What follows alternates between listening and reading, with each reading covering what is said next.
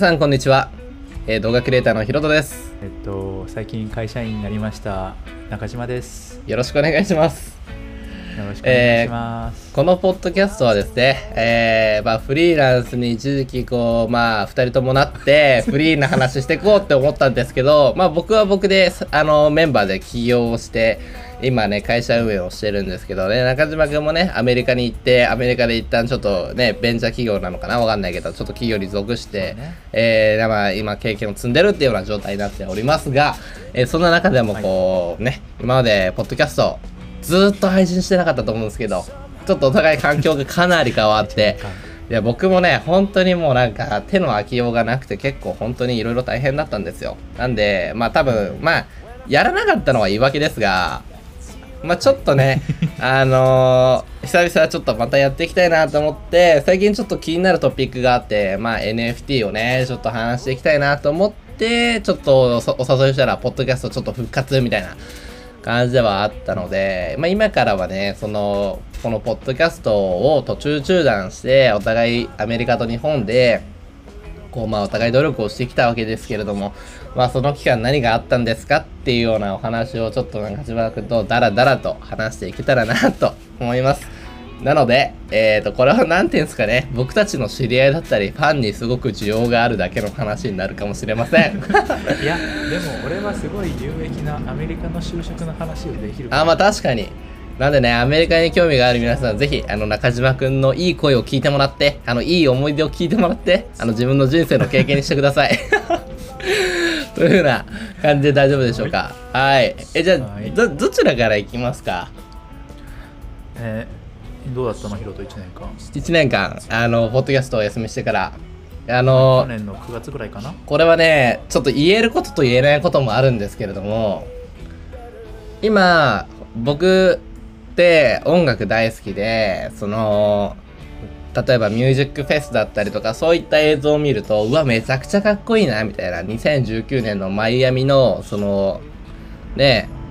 あるんですけどそういう例えば、まあ、ミュージックフェスみたいな映像があるんですけれどもそのウルトラって聞いたことあります？あ分かんない。がまあ多分ねあの聞いてる中で好きな人は分かると思うんですけどすごく僕が好きなミュージックフェスがあってそういう映像を見た時にうわそういう映像撮りたいなと思っててまあそれがね一つの夢だったんですよ撮影することが。その夢があの叶うことになりました。っていうのもえ？えっ、とどこのどこのその会社が主催するミュージックフェスかっていうのはちょっと言えないいい情報なんですけどうん、ちょっとねその結構3大4大？なんか結構有名なそのいくつかあるミュージックフェスの中の一つのところでちょっと撮影が決まりましてうちの会社のメンバーでちょっと撮りに行くんですけどあのすごくすごいはい夢が一個叶うものが一個あったと、あとははい。そうですね。政治家の活動に携わる機会があったと。はい、やってましたね。あのーまあ、国民民主党なんですけれども、まあちょっとね、その個人の人自体はちょっと敗戦してしまったんですけど、うん。まあでもそれでもね、いろいろ、まあ政治について触れたりとか、いろんなね、あのいい経験をさせていただいたりとか、まあそういうこともありましたので、すごくその2つがすごく今のところ面白かったかなというか、あの、今までと違ったかなっていうような感じかな。あとはなんか普通にいつも通りウェディングのえ、あのね、撮影を、ね、ひたすらやったりとか、だからもう、安定はし始めているんですよね、かなり。で、一個新しい事業が増えていったり、あと、イベント系のやつをね、うちの一人の社員が、あの、やり始めて、なんかとんでもなくこう、まあ、ひ例えば、これは言っていいのかよくわかんないんだけれども、まあ、イオンさん系列の、まあ、イオンさんだね。あの、ある場所のそのイオンさんのところでの、こう、今、しイベントをちょっと一緒にコラボレーションしてやってたりするんですけれども、うん。まあ、すごく面白いですね。なんかいろいろ、いろいろやってんな、うちの会社って思いながら、はい、楽しんでますね。充実してそうだなって羨ましいいやー、すごく大変ですが、最近ね、なんかよくわかんないアデノウイルスっていうウイルスに感染しまして、私、はい。まあちょっと目がすごい充血して、なんか大変だったんですけど、多分ね、東京行った時にね、感染したんちゃうかなと思って、うん。コロナも陰性だったんですけどね。うん。まあそんな日常生活を送っております。はい。いや僕の話はいいんすよ、はい。僕の話なんかよりねあの中島君の話の方がね大事なんですから。ちょっといただいていいですか、どんな感じだったんですか？この中島はい君ね、まあ、去年の9月からの話をすると、うん。まあ、2月まではもうフリーランス社畜といううんか、俺なんでフリーランスやってんだろうみたいな。なんか会社員やるよりも厳しくねえかっていう、なんだ？状態にずっとなってて、うんうん。っていうのもその、まあ、案件があって、まあ、その案件に対して、まあ、作業していく。ただこれって自分の中のノウハウでしか完結できないうん。ところで、自分の成長っていうところにあんまりなんだろうつながんないんだよね、はいはいはい。その自分よりも自分の前を走ってくれる人がいてその人を真似して初めて成長初めてじゃないけど成長っていうのは多分すごい加速するんだけどそれがない状態でただこれ作ってって言われたものを作ったりとか、このデザイン実装してって言われたものを実装したりとかしてるだけの生活なるほどね。してて、うん。まあなんかもう精神めちゃめちゃすり減ったよねなるほどね。っていうのが2月までの話。ああはいはいはい。で2月になってもちょっとなんかなんかなーって感じになりつつあったから3月てかまあ3月日本に1ヶ月間帰ってて、うん。で、まあ、その間ほとんど仕事せずにプラプラーっと してて。はいはいはい。まあそれこそまあヒロトにもあったし他の人にもいろいろあったしいろんな話をしてなんか日本に帰日本に永住したいなというか日本に帰って住みたいなとか日本に住んでたらフリーランスでやっていけるかもっていうふうに思いつつはあったんだけど、うん。まあでもまあなんやかんやあってアメリカにまた戻ってきた所存でありましてで4月5月とまあちょっとだけ仕事してで6月5月か。5月中旬ぐらい、うん。まあ3月からスタートしてたんだけどちょっと一旦就職しようと、うん。その今自分の自分の持ってるスキルじゃフリーランスとしてやっていける自信、まあ、自分の中では全然ないしでもっとできる人たちとかの、うんとまあ、う背中を見て成長したいなっていうとここととかあとはそういう会社に入ってからの経験とか人脈とかを使えば後からまたフリーランスするのにまあフリーランスなり自分で起業するなりに役立つだろうなっていうことを考えて、まあ、とりあえず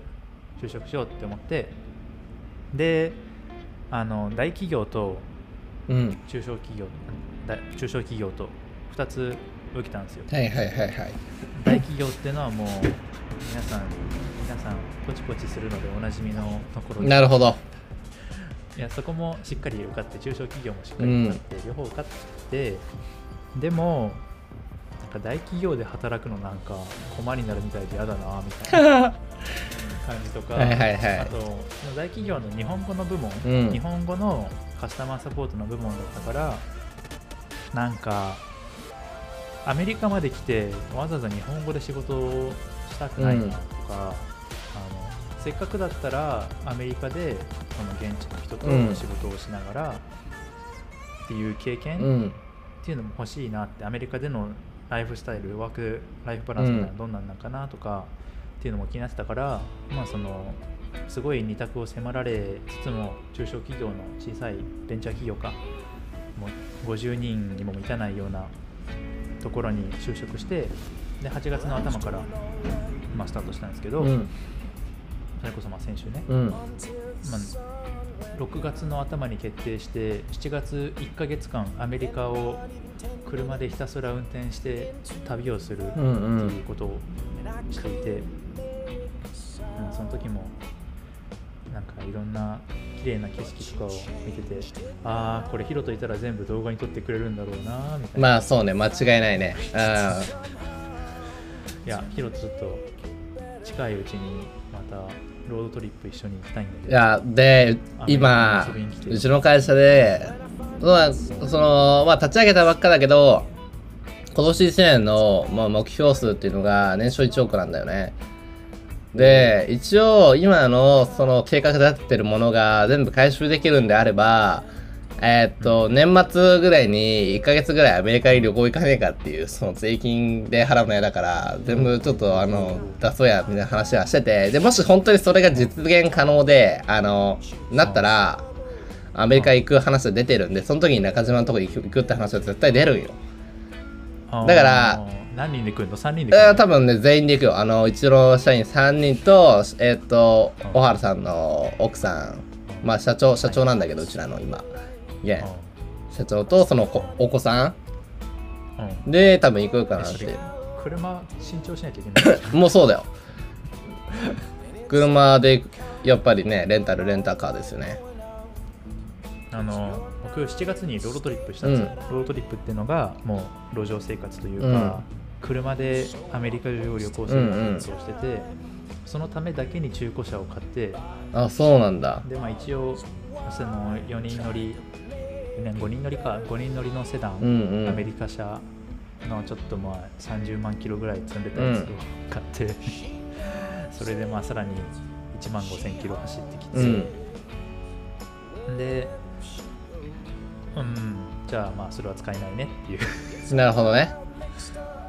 うん。まあまあ。えっとまあそれはもしなんか、い。まあ中古車買うとしたらね、買って乗るだけ乗って中島にあげればいいのか。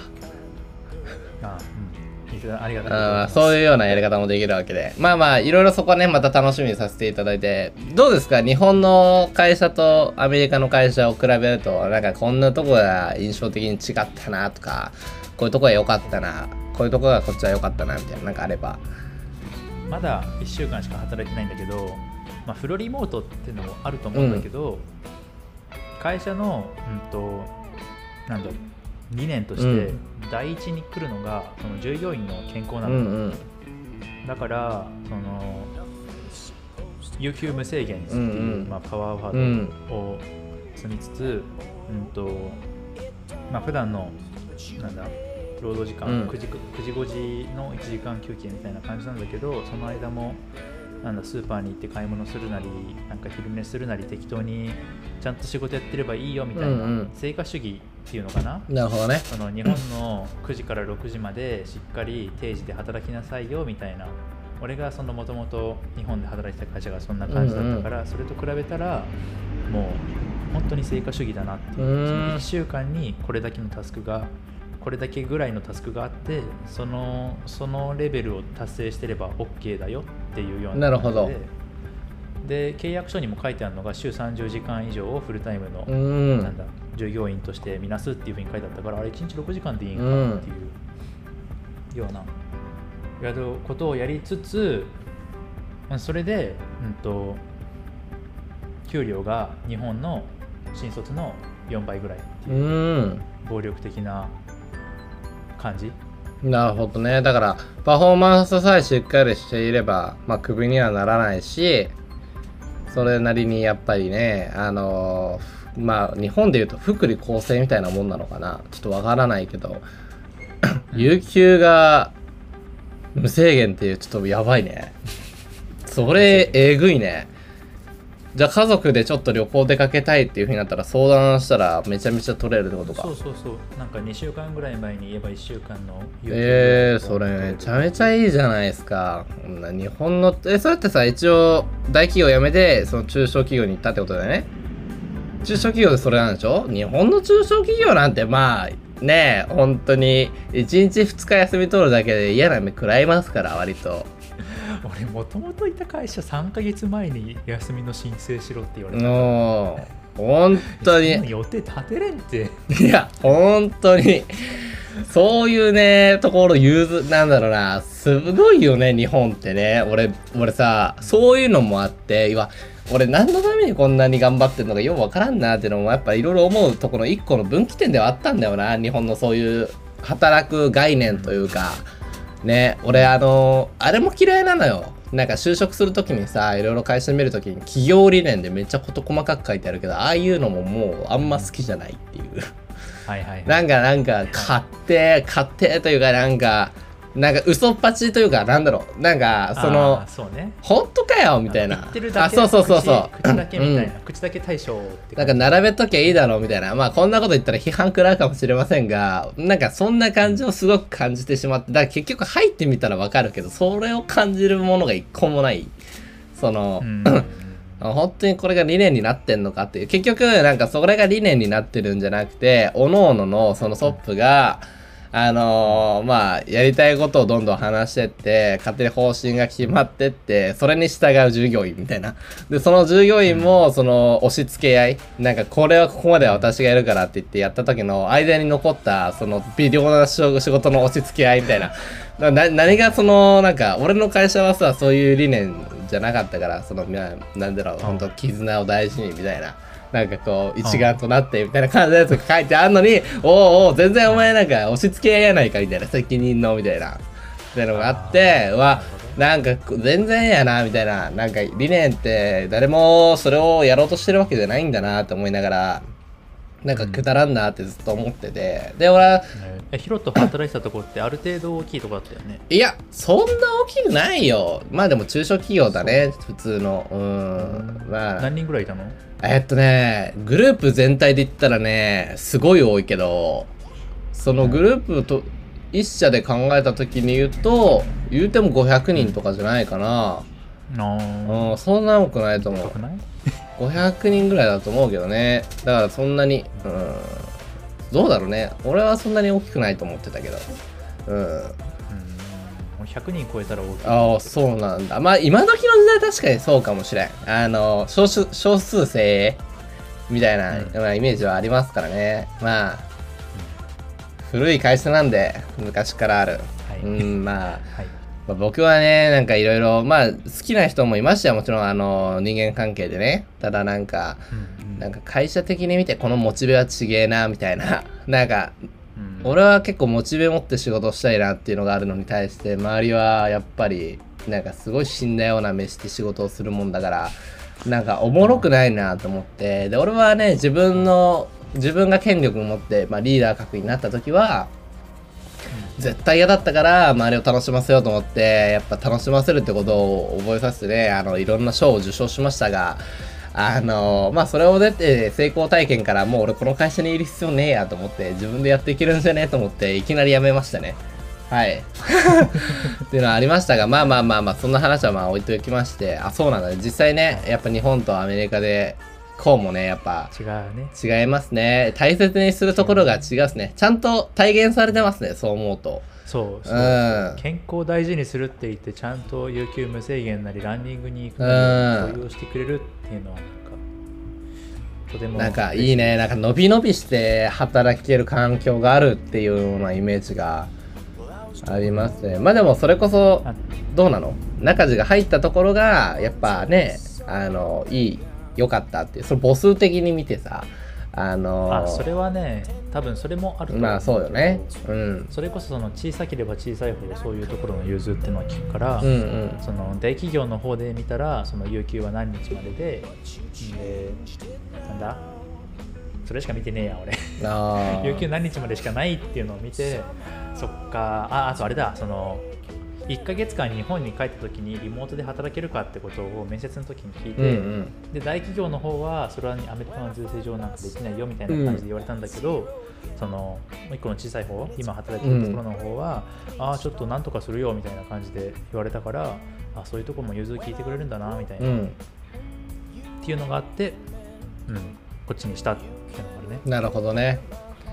いやー面白いね。そのまあきっと俺の予想なんだけどその中島という人材への能力値を見た時にうちの企業で働いてほしいからそのか多少のやっぱ融通はちょっと聞かせてあげようみたいな感じでなんとかするよって言葉が出たのかなとか思うとどうなんだろういね全員に対してじゃない。全員に対してなのかな。俺結構なんかさ人の能力値で変わるんかなと思うけどねアメリカって。どうなの？そんなことないんだどうなんだろうわかんない。まあ俺はそうだったらいいなっていうふうには思うけどな。だっていうのもさ日本がさ個人の能力値でこうはその判断をするっていうのがやっぱ少ないイメージがすごくあってまあ多少の優遇はあると少なんか大差ないんだよね。あだから結構そのそれなんかね最近ちょっと考えたんだけど、その実力主義っていうのは、その給料とかもたくさんもらえるけど、うん。その分ちゃんとパフォーマンスさせなかったらすぐ切られるよっていうのがあって、うんうん。そのなんだでっかい企業のなんだ日本 GAFA、うん。ガーファガーファ系のやつらはそのパフォーマンスの低いうんうん。人10%を切りますよみたいなのが定期的にあるらしいの、 performance improvement plan っていう PIP っていうやつがあって、それになんか飛ばされるとあ俺はもうクビなんだみたいなうん。感じになるらしいのよ。でそれに対して日本ってその給料が安い分ちゃんと面倒見てくれるっていう感じなのかなって気がする。まあどっちがいいのかは。まあなんとも言えないけど そうだな。なんだろう。その面倒を見てほしいからっていうふうにそれこそ俺の高校の日本に行った時の高校の同期とかはその日本の大企業とか全然結構入ってるしでなんで？って聞いたらいや潰れないしなんか面倒見てくれそうじゃんみたういな感じのん。ことがあったりするからそういうところがいい人はそういうところがいい。安心感を得たい人というかまあ持続可能な生活をちゃんと考えてる人はやっぱりそうなんですかねまあ俺どうだろうな。挑戦してみたいなっていう気持ちの方が。人生ジェットコースター。まあそうね。なんだろう。なんかさそういうとこの方がさなんかモチベが上がりそうな気がするんだよね。あいつには負けられねえとか。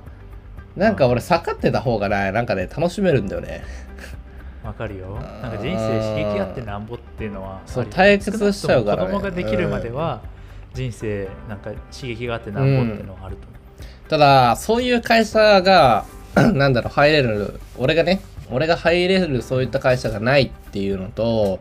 そういう会社が少ないから例えばその会社を落ちてしまったらやり直しが聞きづらくなるっていうのがあるからまあなんかやりづらいなとは思うけどそういう会社が増えれば増えるほどなんかいろいろ競争社会になって面白いなとは思うけどね。あのどんどん加速していきそうな気もするけどね。最高のパフォーマンスをどんどんしていく会社が増えるっていうふうに考えると。そうね、うん、だって結局サッカーとかもさかなりのその強豪、まあ、試合に出れるやつらっていうのは限られていく中でさ、まあ、競い合っていくわけじゃないですか、うん。皆さん試合に出たいんで。っていうのが集まっていくとさそういったところの高校がさ、まあ、戦っていくわけだからさスキルはどんどん伸びていくわけなんですよね。うまいやつは強いところに強い選手が集まってくるうでその強い選手が集まったところと強い選手が集まったところの試合をするということによって経験値が得られるという、うんそうそうそう。しかもさらにその強いところの中でもその強い人同士であそうそうそうそう。そうそうそうそう。あいつには負けられあそうそうそうそうそう。だからそういうのが会社で起きるとねまた面白いなとは思いますけれどもまあね。あまあアメリカと日本でこうなんかそういった差もあったら面白いなとは思ったけどまあそこまでどうだろうねそこに関してはあんまり見えてないようなところではあるまだ一週間まあそうね。じゃあまたね、あのー長いこと働くようになっていろいろ変化点気づいたら、ね、その都度なんかいろいろこんなことがあの最近分かったんですということでトピックにしていただいて、あのこのポッドキャストで配信できたらなと思うので、ちょっとね、ネタのあの提供をお願いします。はい。ということで今回はこんな感じですかね。ね、はいこんな感じですねということで、今回の配信は以上となります。えー皆さん最後まで聞いていただいてありがとうございました。ということで、次回のご視聴をお楽しみください。ありがとうございました。お疲れ様ですありがとうございました、